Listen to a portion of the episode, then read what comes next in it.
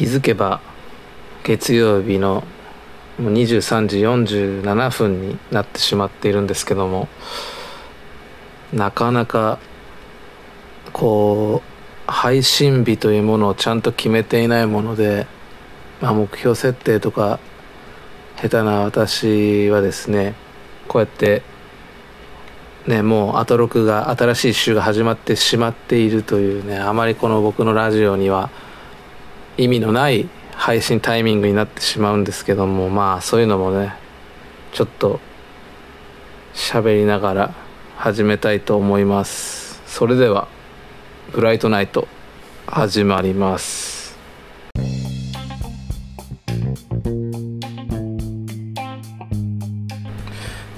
2020年5月18日月曜日Anchor、Spotify などでお聞きの皆様こんばんは。奈良県大和郡山市からお送りする「ブライトナイト」パーソナリティはブライトマンです。ということでですねまあもう、ね、聞いていればわかるんですけども月曜日ということでまあこの「ブライトナイト」は基本的にはアトロクの、えー、振り返りとまあ今後のおすすめなんかを交えつつまあ一人で喋っていく番組として始めたんですけどもまあであればですねまあアトロクを1週間月曜日から金曜日まで聞いてまあ金曜日から日曜日の間にえー、まあこう放送というか配信をしてこう聞いていただいた結果こうまあいろんな聞き方あると思うんですけど、えー、1個前の週の振り返り、えー、いろんな特集を聞いてみたりっていうためにある種撮っているとこはあるんですけどもまあねこう僕の仕事が多分前回も触れたような気がするんですけどもまあ不定期不定期といっても周期的ではあるんですけど8日おきにですね、えー、シフトが組まれてましてそうするとですね曜日の感覚から言うと1個ずつずれてくんで、まあ、今週なんかまさに日曜日まで仕事がありました。ってなるとね意外とまあもともとこう物事をするのに取り掛かるのが非常に遅い人間なんですけども、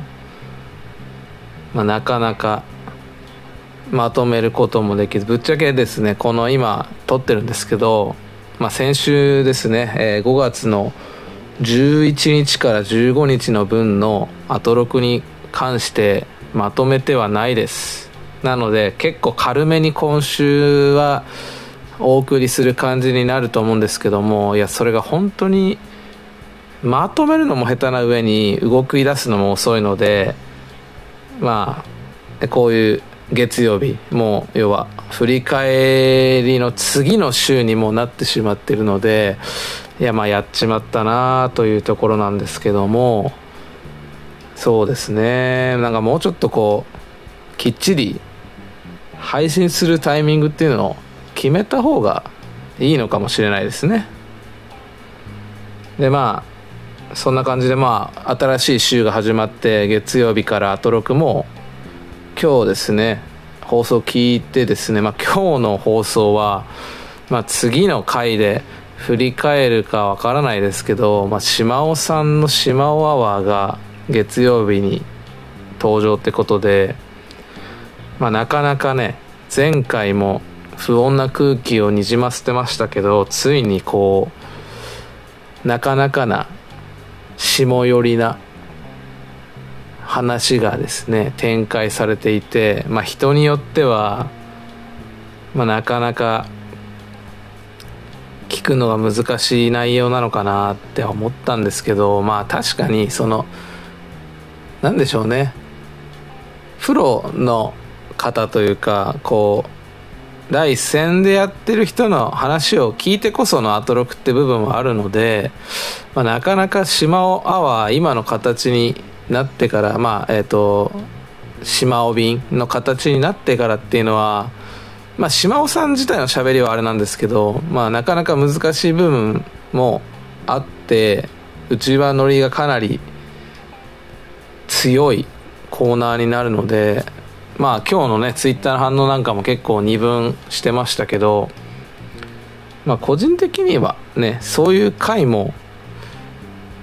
あってほしいなとは思ってはいるんですがまあね今回が100%良かったかというとなかなか難しい回だったのかなって思いますね、まあ、詳しくはね、えー、ラジコのタイムフリーとか、まあ、今回はまあ別に音楽はそこまでないのでまあちょっと島尾さんのねキュートな歌とかもあったんですけどそちらがどうなるか分かんないですけどまあ Spotify でも一応聴けると思うのでぜひぜひまあ霜が多少入ってても大丈夫だよって方は聞いてみてください、まあ、そうですね。そんな感じでまあ始まっ新しい週が始まってしまってるんですけども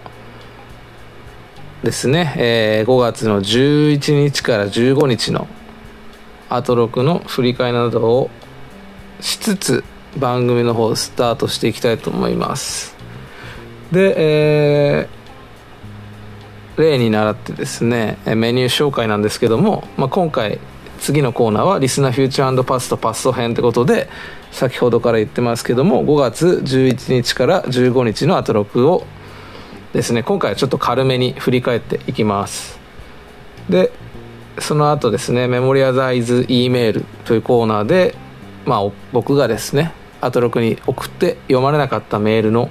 供養をさせてもらいます。その後ワンウィークワンカルチャーということで、えー、先週ですね5月の、えー、11から15の週に触れたカルチャーのお話をしたいと思うんですけども、まあ、先週も触れてた、えっと、チェルノブイリのドラマですね。HOB の方でやってるドラマの振り返りもちょっとまとめてないので軽くになりますけれどもしたいと思います。でその後最後リスナーフューチャーパストのフューチャー編ってことでもう始まってますけども今週、えー、5月の18日から22日のアトロクの聞きどころなんか自分が気になるコーナーがあれば触れていきたいと思います。そんな感じでですね今週というか第3回のブライトナイトを進めていきたいと思います。で、えー、公式メールといいますか一応募集してましてアドレスの方が brni0406-gmail.com ブライトナイトのブラナイの BRNI ですね。に0406アットマーク gmail.com となっております。まあちらほらメールをいただけて非常に嬉しいのですがまあまあそこはちょっと内容もないラジオなので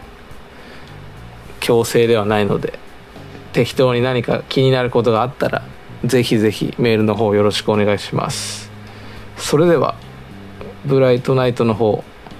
進めていきたいと思います。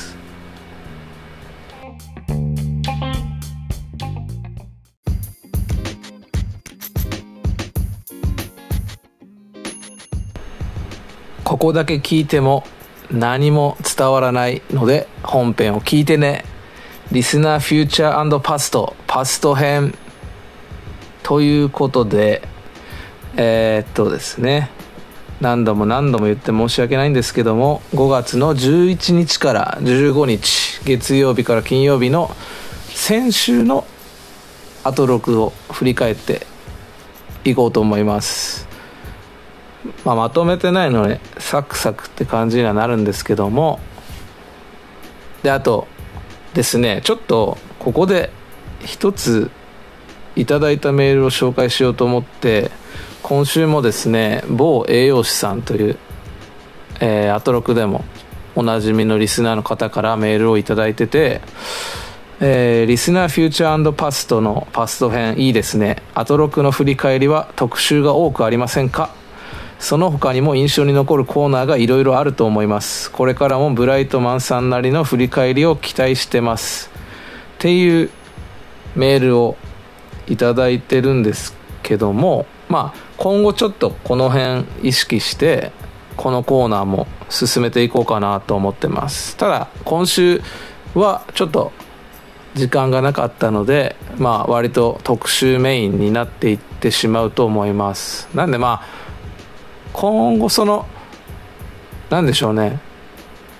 勤務のシフトの雰囲気によってその特集多めな週があったりとか、えー、まあ、もうちょっとトークコーナーとか細かいコーナーを拾う回とか多分そういう感じで特色が週によって出てくるとは思うのでちょっとまあその辺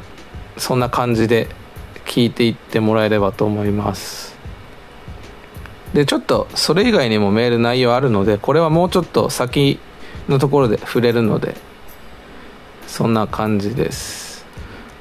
で5月11日の月曜日はまあなんつってもですね、えー、8時台の、えー、クイズで学ぼう日本のクイズの歴史 by クイズ王古川洋平ということでまあ日本のクイズ番組誌みたいなところですかね、まあ、番組というか、まあ、クイズ大会の話もしてるので ABC という、まあ、クイズの歴史って感じなんですけども、まあ、古川さんって方がですね、まあ、結構テレビでもちょこちょこ顔を目にする方なんですけども、まあ、やはりですね非常に頭がよろしいというかですねかなり構成もですねしっかりした振り返りの仕方をしてまして振り返りというか、えっと、特集の進め方をしてくださったのでかなり面白い特集だったなと思います。で何ですかね結構それに反してアトロクサイドのですね特にクマスとスタッフさんの感じがですね非常にグダグダする展開もあってなんか変な変なバランスの特集ではあったかなと思います、まあ、歌丸さんは割と楽しむ側の特集なのでまあなかなかそういう時もないので面白かったなって思います、まあ、こちらはちょっとね月曜日になってしまったのでギリですかね。まだあと5時までであればえっ、と5月19日の朝5時までであれば、えー、ラジコのタイムフリーで聞けます。でなんか割と SE とかが Spotify とかだとあの聞こえなくなってしまうのでまあギリ聞ける方がいらっしゃったらそちらで楽しんでもらえたらと。でもまあ内容的にはあの音楽とかそこまでないので、えっと、聞いても遜色ないと思いますんでぜひぜひ聞いてみてください、まあ、あとはあれですねタイムフリーで聞く良さとしてはもう一番最後番組終了間際にそのなんかラップとクイズの関わ割ってなんかちょっと感じるよねみたいな話をちらっと歌丸さんが投げかけてるのでまあタイムフリーで本当ねあと5時間以内で聞ける方がいたら聞いてみてください。それでですねえー、あと僕的に面白かったのが水曜日の20時代のビヨンド・ザ・カルチャーの洋楽選曲バトル、まあ、これ僕がとこう一応してベースラインのかっこいい曲には投稿したんですけどまたですね先々週の例に漏れず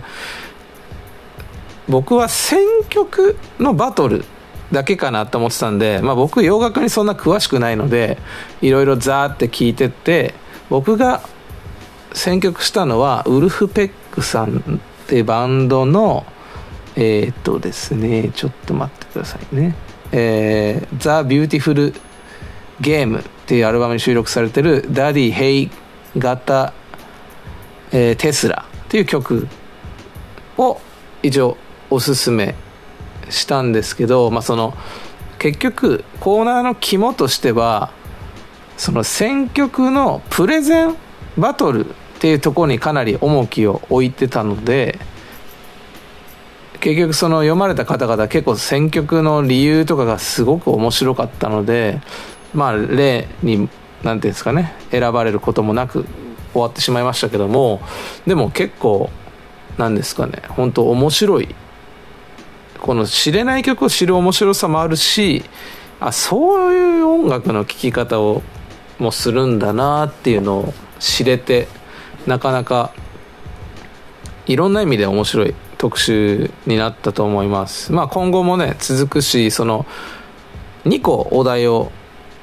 出してたんですけども片方ですね、えー、お題が結局振られた友達にそっとプレゼントしたい曲というお題の方は時間の関係でできなくなっちゃったのでまあそこもまだ募集してるそうなので興味ある人は、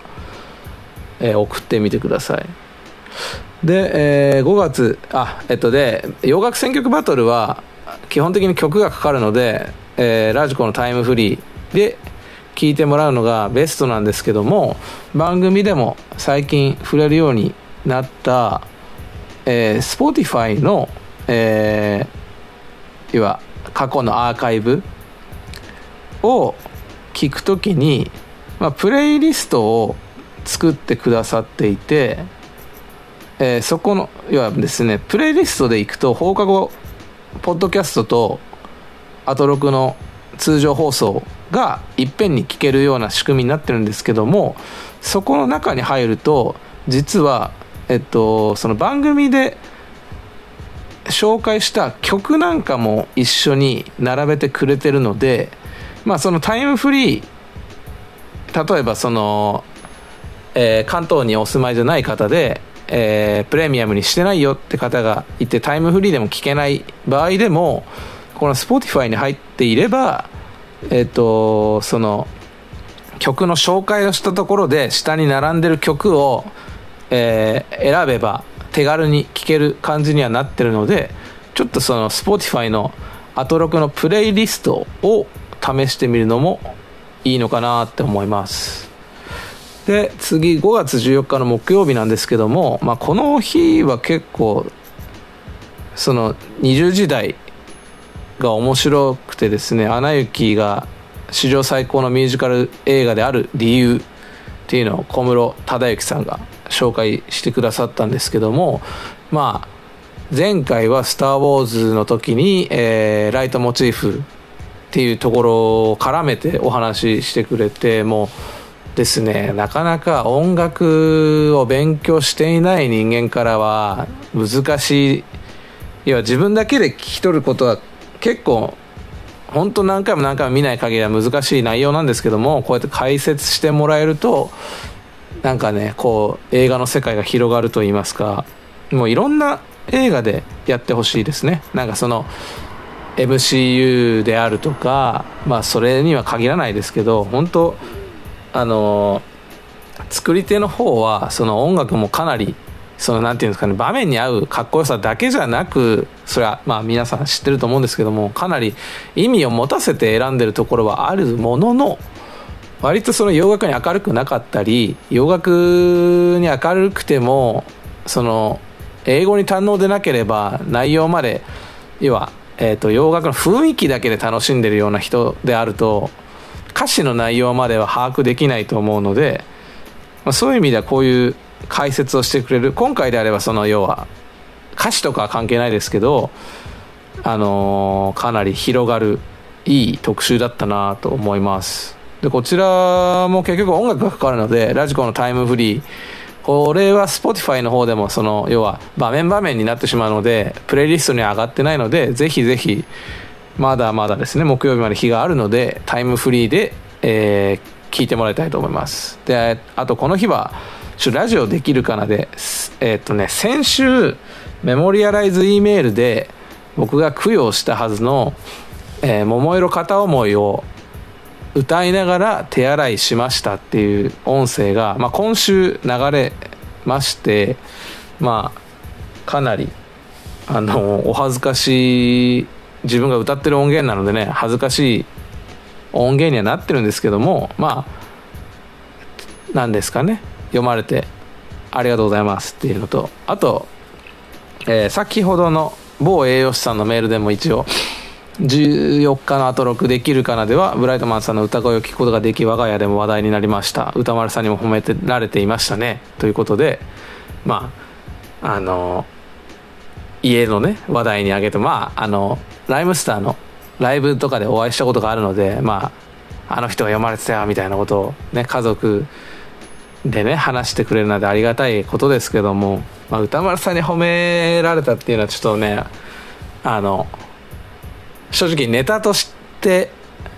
の完成度というかなんかその何ですかねちょっと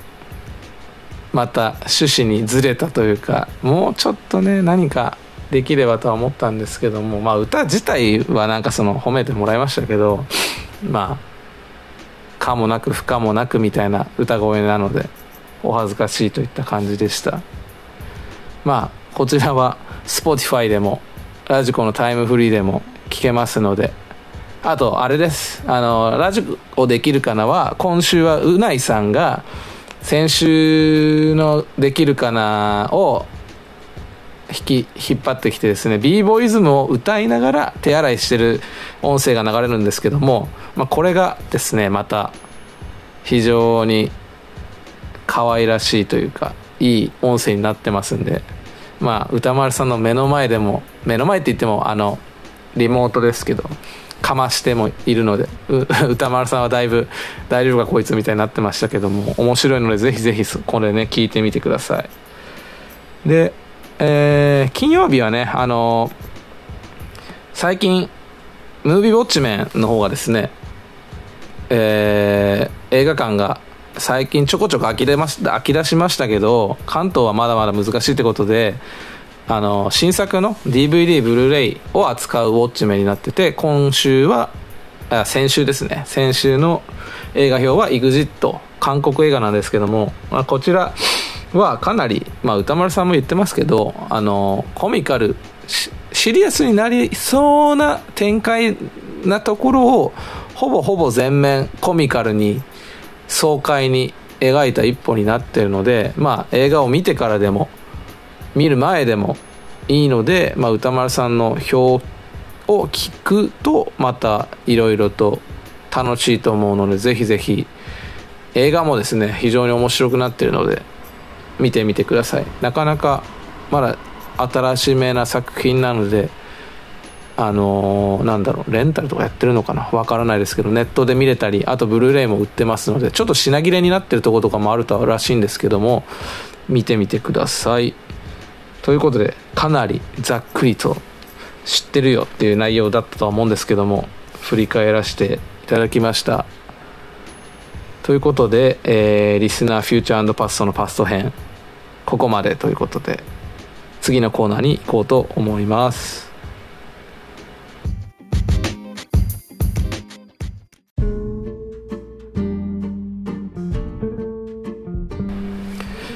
続いては、えー、メモリアライズ E メールということで、まあ、私ブライトマンが、えー、送って読まれなかったメールの供養の方をするコーナーとなっております。で、えー、先週その5月11日から15日までメールを送った中からなえっ、ー、とですねまあ1個ですね今回は。選ぼうと思うんですけども、えー、先ほどもちょっと触れた洋楽選曲バトル。こちらに送ったメールを供養しようと思います。一応ですねメールの内容なんですけども、えー、ベースラインがかっこいいイントロ。 Vulfpeck The Beautiful Game 収録の Daddy, He Got a Tesla。で、えー、僕は洋楽に明るくないので今回の特集に向けて Spotify を駆使して探し回った結果この曲にたどり着きました。もともとは滑らかなスライドとグリッサンドを多用するベースが好きなのですがこの曲のタイトでありながら動き回るベースにと心ときめいてしまいました。このイントロ神です。楽しげでありながらスリリング。一瞬で心をつかむキャッチーさもありつつ複雑なメロディーたまりません。で余談で、えー、ウルフペックを今日まで知らなかったのですがアトロク内の BGM にも使用されていることを知り本当に恥ずかしいです。ということでまあえっと、一応ベースラインがかっこいいイントロを選んだよっていうメールを送ってます。まあ結局プレゼンバトルだったのでえっとそのプレゼンとしてはかなり弱いプレゼンだったなと思います。まあそこまでプレゼント意識して送ってなかったのであれですけども。でまあそのもともと滑らかなスライドとグリッサンドを対応するベースが好きっていうのはまあもろそのラルク・アンシエルが僕が好きだったので、まあ、そういう哲也の割と、まあ、最近の曲ではそこまでないですけど昔のですね2000 1999年から2000年あたりの、まあ、結構うねうねしてる、まあ、歌ってるとも言われるですねベースラインが好きだったのでっていう触れながら、まあ、ウルフペックのベースはですね結構パキパキしつつも動き回っているのでなかなかいいなと思って選ばせてもらいました。で、えー、余談で書いてるですねそのアトロク内の BGM にも使用されてるって話なんですけどもこちらはそのどのコーナーで使われてるかっていうと、えー、18時半からのカルチャートークのコーナーの BGM がこのウルフペックの曲になっててえー、っとですね曲名がこれは読めないな。まあとにかくですねアルバム、えー、2018年に出したですねアルバムに収録されている曲で2345678曲目の「ディスコホニャララ」っていう曲がまさにこのカルチャートークで使われてる曲になってます。でまあ他の曲も結構本当いい曲が多くてですねあのー、結構ハマって聴いてるっていうのと一応あのー、ジェンスーは生活ジェンスーの生活は踊るの方で吉明さんが実はこのウルフペックについての特集を実は知っててそれをまあしかも選曲した後に知ってですねめちゃめちゃ恥ずかしいというかですねそういうのを感じました。えー、っとねそのまあもうねなかなか聞くのが難しいとは思うんですけどえー、2020年の2月29日いやこれは違うな。2020年じゃない。えー、っとねあだから2020年2月28日金曜日のえー、っとですね「生活は踊る」の、えー、高橋義明さんによる洋楽コラムのコーナーで音楽業界の常識を覆す最強バン最強ファンクバンドウルフペック特集まあブルフペックなんですかね、まあ、ウルフペック特集ってことで、えー、特集していたみたいです。まあ、この回をね聞き返したいんでまあまあ探してみてあれば聞いてみたいんですけどもまあこうやって紹介されるぐらい話題のバンドということでアトロクも結構いち早く、え、BGM にしてたのかなと思うとまあ改めてねカルチャー感度の高い、えー、メンバーで番組やってるんだなっては思いましたね。でもう一個ちょっと今週ではないんですが先ほどのあの某栄養士さんから頂いたメールにでも言ってました。えー、ラジオできるかなのメール。まあ読まれた内容はまさにそのまんまなんですけども意外と今回初めて知ったのが音声を送っても切られてしまうこともあるんだなっていう音声を編集されて流す。まあある意味ちゃんと聞いてくれているということでもあるんですけど、まあ、僕はあの胸キュンピーチ出たの後に、まあ、ちょろっと歌丸さんというか番組に対して喋ってはいるんですけどもそこが意外と切られていました、まあ、意外とっていうかあの内容からかなり逸脱してるので切られたんですけども一応内容としては、えっと、松浦綾の「えー、桃色片思い」を歌ったってことでこの番組では一度、えー、っとですね、7月、去年の7月、えー、2019年の7月4日あたりに、えー、DJ あや太郎の松浦綾ミックスみたいなのをライブダイレクトでやってたことがあって、まあ、それはあのタワーレコードの方で、えー、ハロプロの名盤をレコードアナログにしましたみたいな流れから一応えー、DJ 綾太郎、まあ、松浦亜弥のファーストキスかなっていうあの、えー、ファーストアルバムにちなんで松浦亜弥のミックスをやってたんですけどもその最後の終わり間際に次回は、DJ ベリジローが控えてるからどうのこのうんぬんかんぬん言ってたんですけども、まあ、僕はなその Berryz工房というグループが好きで、まあ、いつ来るのかないつ来るのかなっていうまあおそらく別にただ言ってただけなんですけどっていうのをいつになったら来るんですかね楽しみにしてますみたいなことを喋ってたんですけどもまあバッサリと行かれてましたね。まあ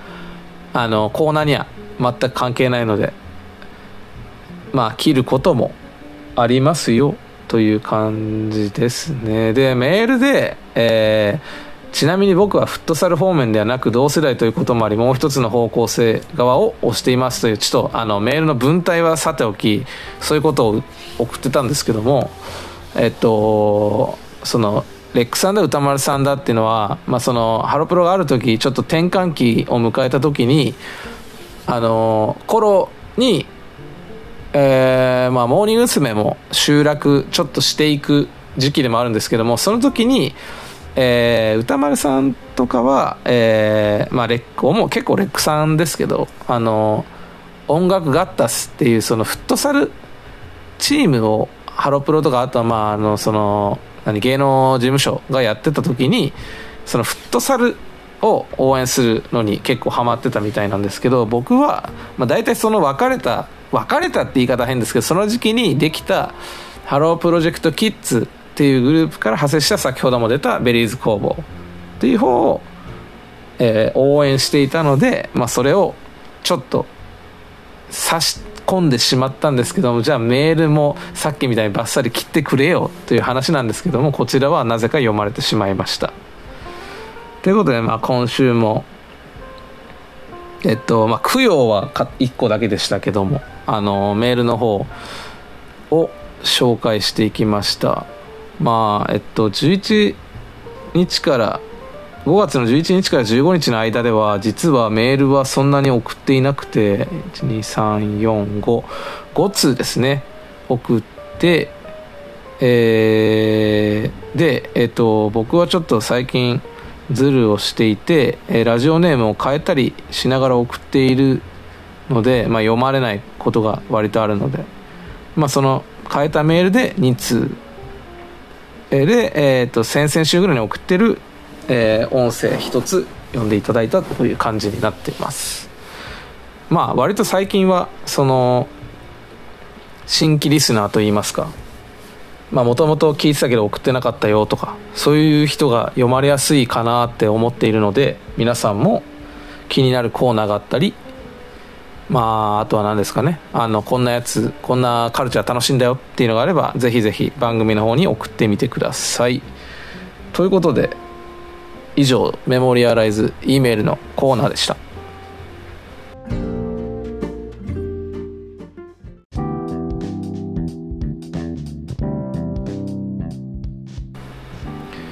ここからは、えーワンウィークワンカルチャーというコーナーで、えー一応内容的にはですね今週、えー今日であれば、えー先週になってしまうんですけども今週、えー触れたカルチャーのお話をしていくコーナーになります。でちょっと先ほどのコーナーで触れ忘れたんですけども一応あのメモリアライズイメールはあのー皆さんからもその読まれなかったメールの供養ということで募集して、まあ、僕の方で触れたりあと何でしょうね触れるって言っても大したことはできませんがあこういうところがっていうのをお話できたらなと思いますので、まあ、ぜひぜひいただけたらなと思います。で、えーワンウィークワンカルチャーということでで今週触れたカルチャーっていうのが、まあ、何個かあるんですけどもちょっとまとめられてないので軽く喋れることで最近またえっとねアトロクでは結構前に触れたんですけどもモバイルゲームの方の PUBG プレイヤーズアンノーンバトルかな PUBG だからバトルゲーム。プレイヤーズアンノーンバトルゲームというのをに最近またハマって、えー暇があればゲームしてるんですけども、まあ、どんなゲームかっていうと、えー無作為に選ばれた100人がある島に、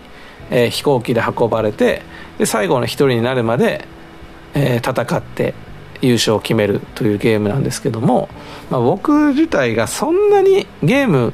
をやらないし得意じゃないんですね。なのでこうレベルアップしていくゲームとか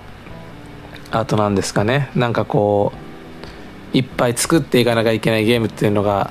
苦手でそこがですね PUBG はですねあの要はその島にヘリヘリとか飛行機で落とされるんですけど毎回毎回そのステージに落ちている武器を拾ってってバトルするんですね、まあ、なんであのいろいろ拳銃がですね拳銃っていうかあの銃が落ちてるんですけどあと弾拾ったりヘルメット取ったり防弾チョッキ取ったりってしていくんですけどそれがまあ割とあの公平性を保つ最近まあそういうゲームが多分多いと思うんですけども公平性が保たれた中で、まあ、あとは自分の技術ってものは必要だと思うんですけども割とスマホゲームってことで多分ねコントローラーで操作するよりはあの手軽に操作できて僕はそこが結構気に入ってであの何ていうんですかねいきなりやられちゃう時っていうのはもちろんその自分が降りる島に降りる場所によってあるんですけど割と優勝できたりとかそのいい線まで行くことが多いのであの手軽に楽しめてでしっかり内容も楽しめる。ので結構ハマってます。なんか日に何回ですかね56回。まあ本当なんだろうかかる時は結構時間かかりますけど大体30分40分で1回できるので本当に会社の休憩時間とかあとは何でしょうね。アトロクで聞き流してるタイミングとかももちろんあるのでそういう時にちょろってやるのに非常にいいなって思ってます。でもただこのゲームはもう2周年経つんですけどもこの手のゲームがいっぱいあってそれこそ今だとそのうないさんがおすすめしてる「Dead by Daylight」とか、まあ、これはプレス4のゲームですけどみたいな感じで非対ん非対称？要は1人が鬼で何人かで逃げるみたいな鬼ごっこ的なゲームが流行ってることもあってかかなりプレイヤー数が減ってえー、要は100人っていうのはプレイヤー世界にちにいる、まあ、サーバーによりますけど、えーと、いろんなとこでこの PUBG を遊ぶってした100人を無作為に集めてくるので、まあ、当然人数がいなければ始まらないので最近はマッチングその100人集まるまでの時間がかなりかかるっていうのがちょっとネックなポイントではあるんですけどもまあそのマッチングで探してる時間は別に携帯ほったらかしとけて他のことをしてればいいのでまあまあまあ僕的にはそこまであの苦には感じてないポイントですね、まあ、なんで結構その公平にできるっていう部分ではあの暇を潰したい時に何かゲームあるみたいな人手軽にできるゲームあるって人にはおすすめできるゲームかなと思いますのでぜひぜひやってみてください。であとちょっと冒頭でも話したんですけども先先週ぐらいですかねあの歌丸さんがアトロクでチェルノブイリには、えー、触れていた時に、まあ、直後ぐらいに僕も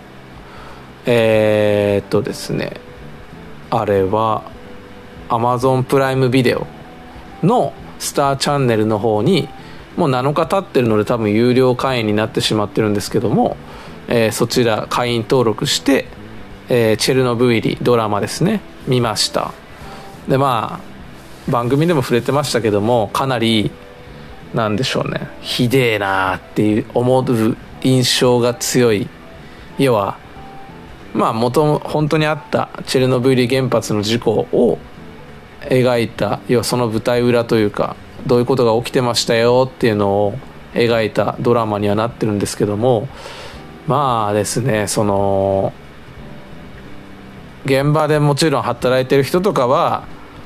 何が起きてるかとかを把握して逐一報告したりだとか、えー、要は上からですね指示されて見てきたりした内容を克明に伝えてるのにもかかわらずその見てこいとか調べてこいみたいな言った人がいやいやいやそんなの起こるわけないでしょみたいな。なんかそれはなんかちょっとだけ調べたりとかあとなんかネットの反応とか見てみると割とそのソ連当時ですねロシアはソ連ソビエト連邦だったんですけどそのソ連っぽいソ連のなんていうんですかねお国柄感がすごいそういう感じがあったらしいんですけどちょっとこれは調べてないのでかなり無責任に言うのはあれなんですけども結構そういういわソ連がそんなことするはずがないみたいな。我々が一番だみたいなとこがあったみたいなので当然その事故なんか起きるわけないみたいなところでこうなんですかね現実を直視せずに進んでいくでそれがもうどんどんどんどんどんどんどんひどくさせてしまった原因の一つっていう感じで、まあ、描かれててなんかこうなんですかねなんか今の日本にも通じなくもないのかなっていうかまあ日本でももちろんあのね、大きい地震があった時に福島の原発で事故があった時もそういう感じがあったっては聞きますけどもなんか結局その世界的に大きな事故が起きた時に当然そういうのって専門家とかあとまあ政治家の人とか特にそうなんだと思うんですけどまあ何が悪かったのかみたいなのをやっぱ学ぶ機会でもあると思うんですけどまあそれはまあ普通の企業でもそうかもしれないですけどまあ学ぶ機会だと思うけど結局自分がその立場になった時にっていうのは意外となんかいろんなことでそうですけどなかなかそれを実行に移すことってできないんだなっていうのをまあ今の日本だったり、まあ、自分がもっと小さいことで当事者になった時に思ったりもしますけどそうなんかそういうことをまた一つ身につまされるようなドラマだったなと思います。なんか本当に何て言うんですかね面白いっていう言葉で片付けるのはあれですけどもあの見て絶対に見た方がいいしまあなかなかそのスターチャンネルに登録するとかいう手間とかお金がかかるのであれですけど、まあ、ぜひぜひですねまあ見てほしい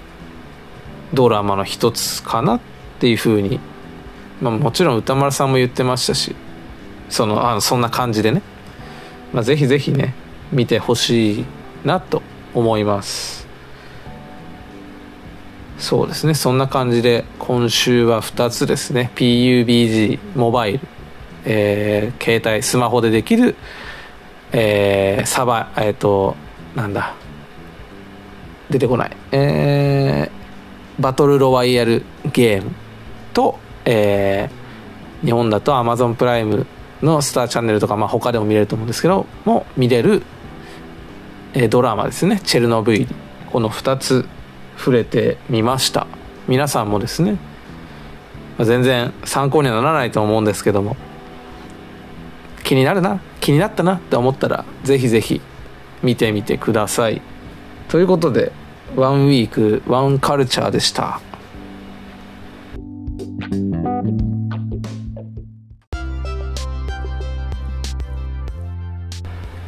えー、ここからはリスナーフューチャーパストフューチャー編ということでえー、今週5月18日から22日のアトロクの、えー、予定をですね紹介していきます。で5月18日はえー、っとですねもう過ぎてしまったんですけども18時半からおすすめ DVD& ブルーレイ紹介ということでえー、っとですねカルチャートークありました。で19時台、えー、ライブダイレクトは3ピースバンド竜松山さんの竜さんがですね弾き語りライブ音源の方ですね聞かせていただきました。これがかなりね透明感のあるというか歌丸さん清水と言ってましたけども結構ですね癒される音楽になってますんでぜひラジコのタイムフリーで聴いてみてください。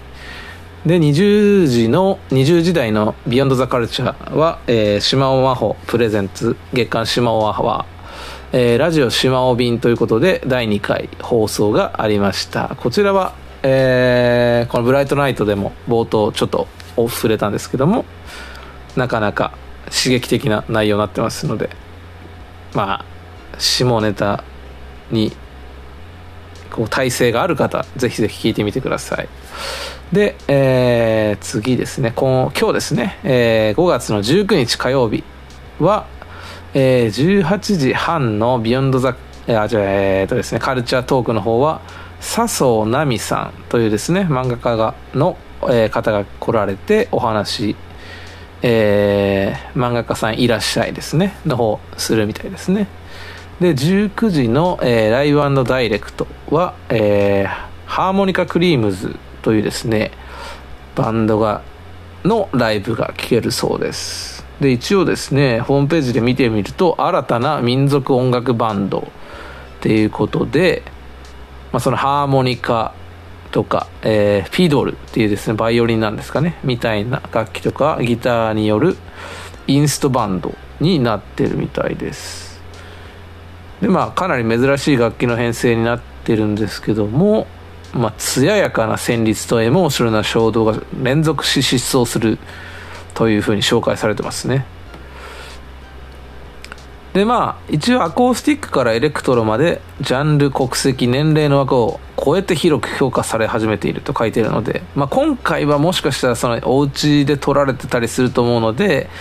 アコースティックっぽい感じになるのかなっては思うんですけども一応そういうなんかちょっと民族楽器っぽい民族音楽バンドということですね。楽しみです。で20時代ビヨンド・ザ・カルチャーは翻訳家たちにいろいろ聞いてみる特集ということでまあ何回かですね、えー、海外文学とかの翻訳家の方がいらっしゃってお話しされてるんですけども、まあ、今回は聞いてみる特集ということでメール募集なんかもしてるので皆さんもなんか気になることがあったら、そんな重めじゃなく軽い感じでって言ってましたけどもメールしてみるのもいいんじゃないかなと思います。5月20日の水曜日の、えー、18時半ビヨン、えー、カルチャートークではバーチャル空間でのライブや美術館の試みというのを伝えるみたいですね。で最近アートロックでもねバーチャル空間でのライブはフォートナイトでライブしたよとかそういうのを、えー、ちょこちょこ話してるのでその辺の深いところを聞けるんじゃないかなと思います。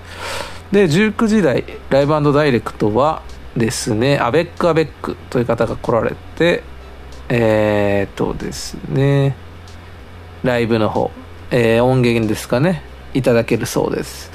で20時代「ビヨンド・ザ・カルチャー」は韓国産シティ・ポップの特集ということでですね長谷川洋平さんが来られて、えー、韓国産のシティ・ポップについてお話を聞けるみたいです。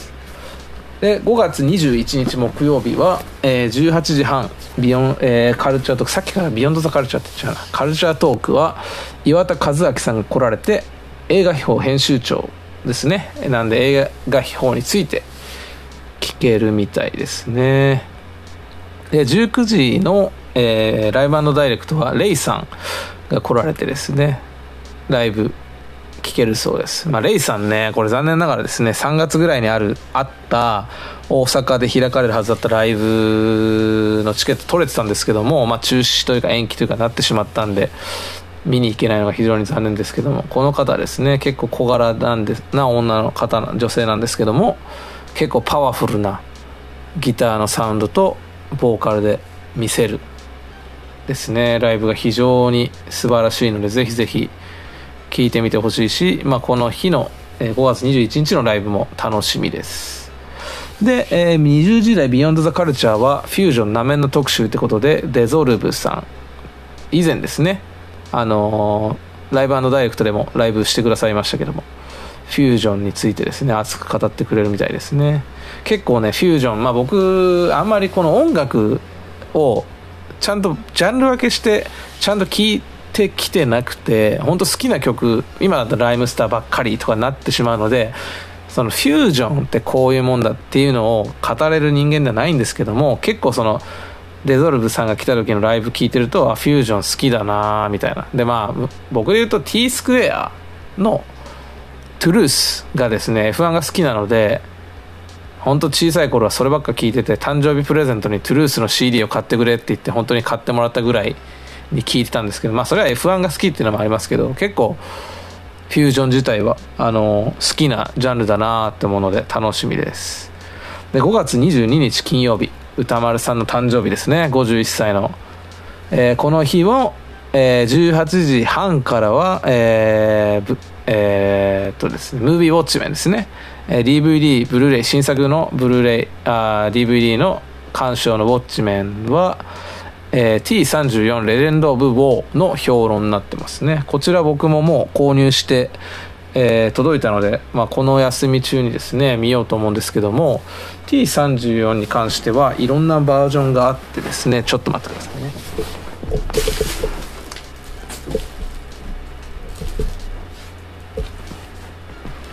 ガチャガチャしてすいません。えー、っとですね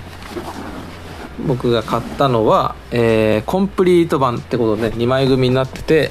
え、インターナショナル版っていうのとダイナミック完全版っていうのが入ってるやつみたいですね。で多分ですね僕が先日見たのは、えー、ダイナミック完全版だったのでえっとですねこの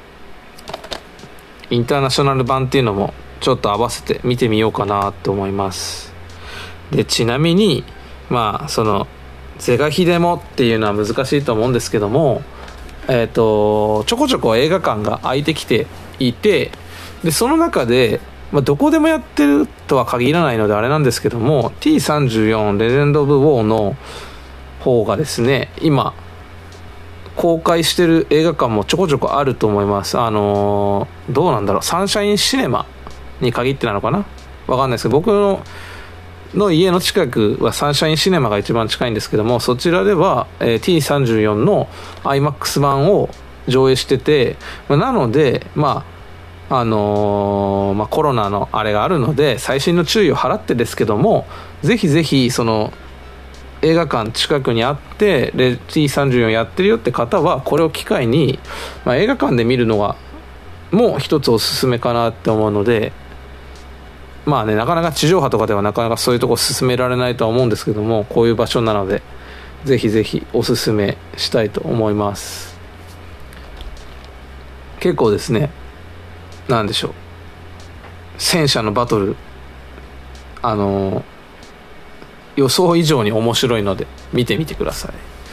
で19時のライブダイレクトは高校生シンガーソングライターかりんさんですね。のライブ聴けるみたいですね。高校生のシンガーソングライターなかなかねあのアトロクにそこまで若い方が出られることもないので楽しみですね。で、えー、今週の、えー、20時からの、えー、 Future Past 番組の振り返りはコンバット RECさんと月曜日に引き続きしまおまほさんの方が来て、えー、番組の振り返りをやってくださるそうなのでぜひぜひそちらで振り返りつつえー、ラジコのタイムフリーで、えー、振り返ったり Spotify などの、えー、アプリの方を使って、えー、自分の聞きたいとこかいつまんだりしてぜひぜひアトロクの方を楽しんでみてください。ということでリスナーフューチャーパストフューチャー編でした。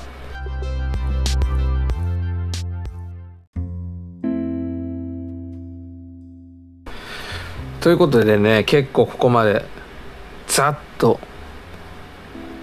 今回お送りした「ブライトナイト」なんですけどもまあ先週そのまとめてなくて大反省と言ってた割に反省を生かさず今回も録音する運びとなりましてですね聞いていただいてる方がですね今週も20人近くいたんですけども非常に申し訳ねえなというふうに思っていながらもまあちょっと続けることがですね最初のうちは大事かなとこの自分を鼓舞するために言い訳でもない言い訳ですけども思ってまあ一応ここでやらんとねあのやらなくなるのも寂しいので撮ってみました。でまあ本当だったらねあの毎日毎日一応あの聞けない箇所もありますけどあの聞けてはいるのでそれをノートにまとめていくと本当どんだけ忙しくてもあのうまいこと取れると思うんですけども、まあ、なかなかねその辺が苦手なたちでしてねそこがもうちょっと成長していければなとは思ってますね。であとはあれですねそのラジオできぬかなとかに相談メールを送ってみるのも一個手なのかなってのは思ってます。ただそれをするとこれも聞かれてしまうと思うのでちょっとその聞かれるのはですねなかなか厳しい内容になってますんででもね相談してみたいですよね。一応まあまあ考えてみます。で今週はもうその18日からの週が始まってしまってますけどもまあまたね楽しい放送があるので1週間まあ頑張っていきましょうってなんかこの話すことがなくてわけのわからないことになってますけども。そうですね。あれ今あそう、えー、5月の22日が、えー、一応歌丸さんの誕生日になってますんで、まあ、メールなんか送ってみたりだとかしてみてもいいんじゃないですかね。まあ皆さんそこまで人の誕生日に興味ないかもしれませんけどもぜひぜひメール送ってみてください。あとは先日ですね、えー、5月の16日に、えーまあ、僕がお世話になってるですね関西のアトロクオフ会の方が一応こういう状況なので Zoom を使ってオンラインで行われました。でまあ僕は仕事だったんで参加できないと思ってたんですけど、まあ、一応 Zoom 携帯で参加できるので休憩時間とかちょこちょこちょこちょこ参加してみてまああのそれはオンラインはオンラインなりの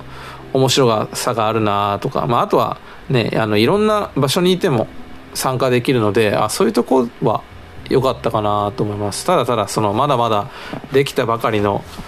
オフ会ですのであの拙いとこはあったと思うんですけどもまあその関東から参加された方とか初めて参加されたよって方がちょっとでもね楽しんでいただけてたら幸いかなと思います、まあ、今後ももちろんそのリアルに開ける日が来ればあの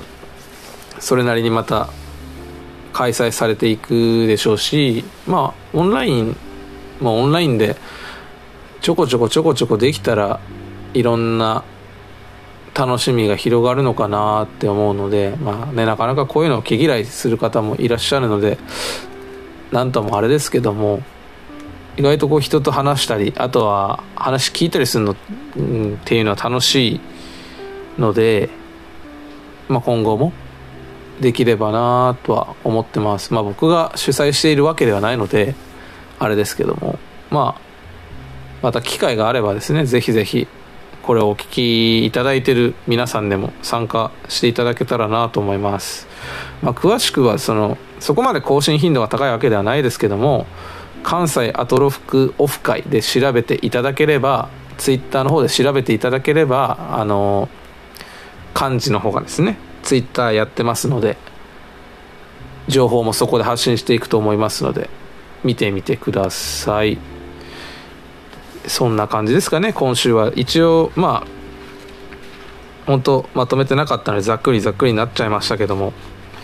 一応ちゃんと収録できてよかったなと。それぐらい甘い考えで進めさせていただいてます。のでまた次はまた週末ですね。まあ今回はまたここで宣言するとあれですけども金曜日から日曜日に発信できればなと思っております。ということで、えー、5月のですね18日から19日にかけて録音したですね「ブライトナイト」第3回もお聴きいただいてありがとうございました。ということで以上「ブライトナイト」でした。おやすみなさい。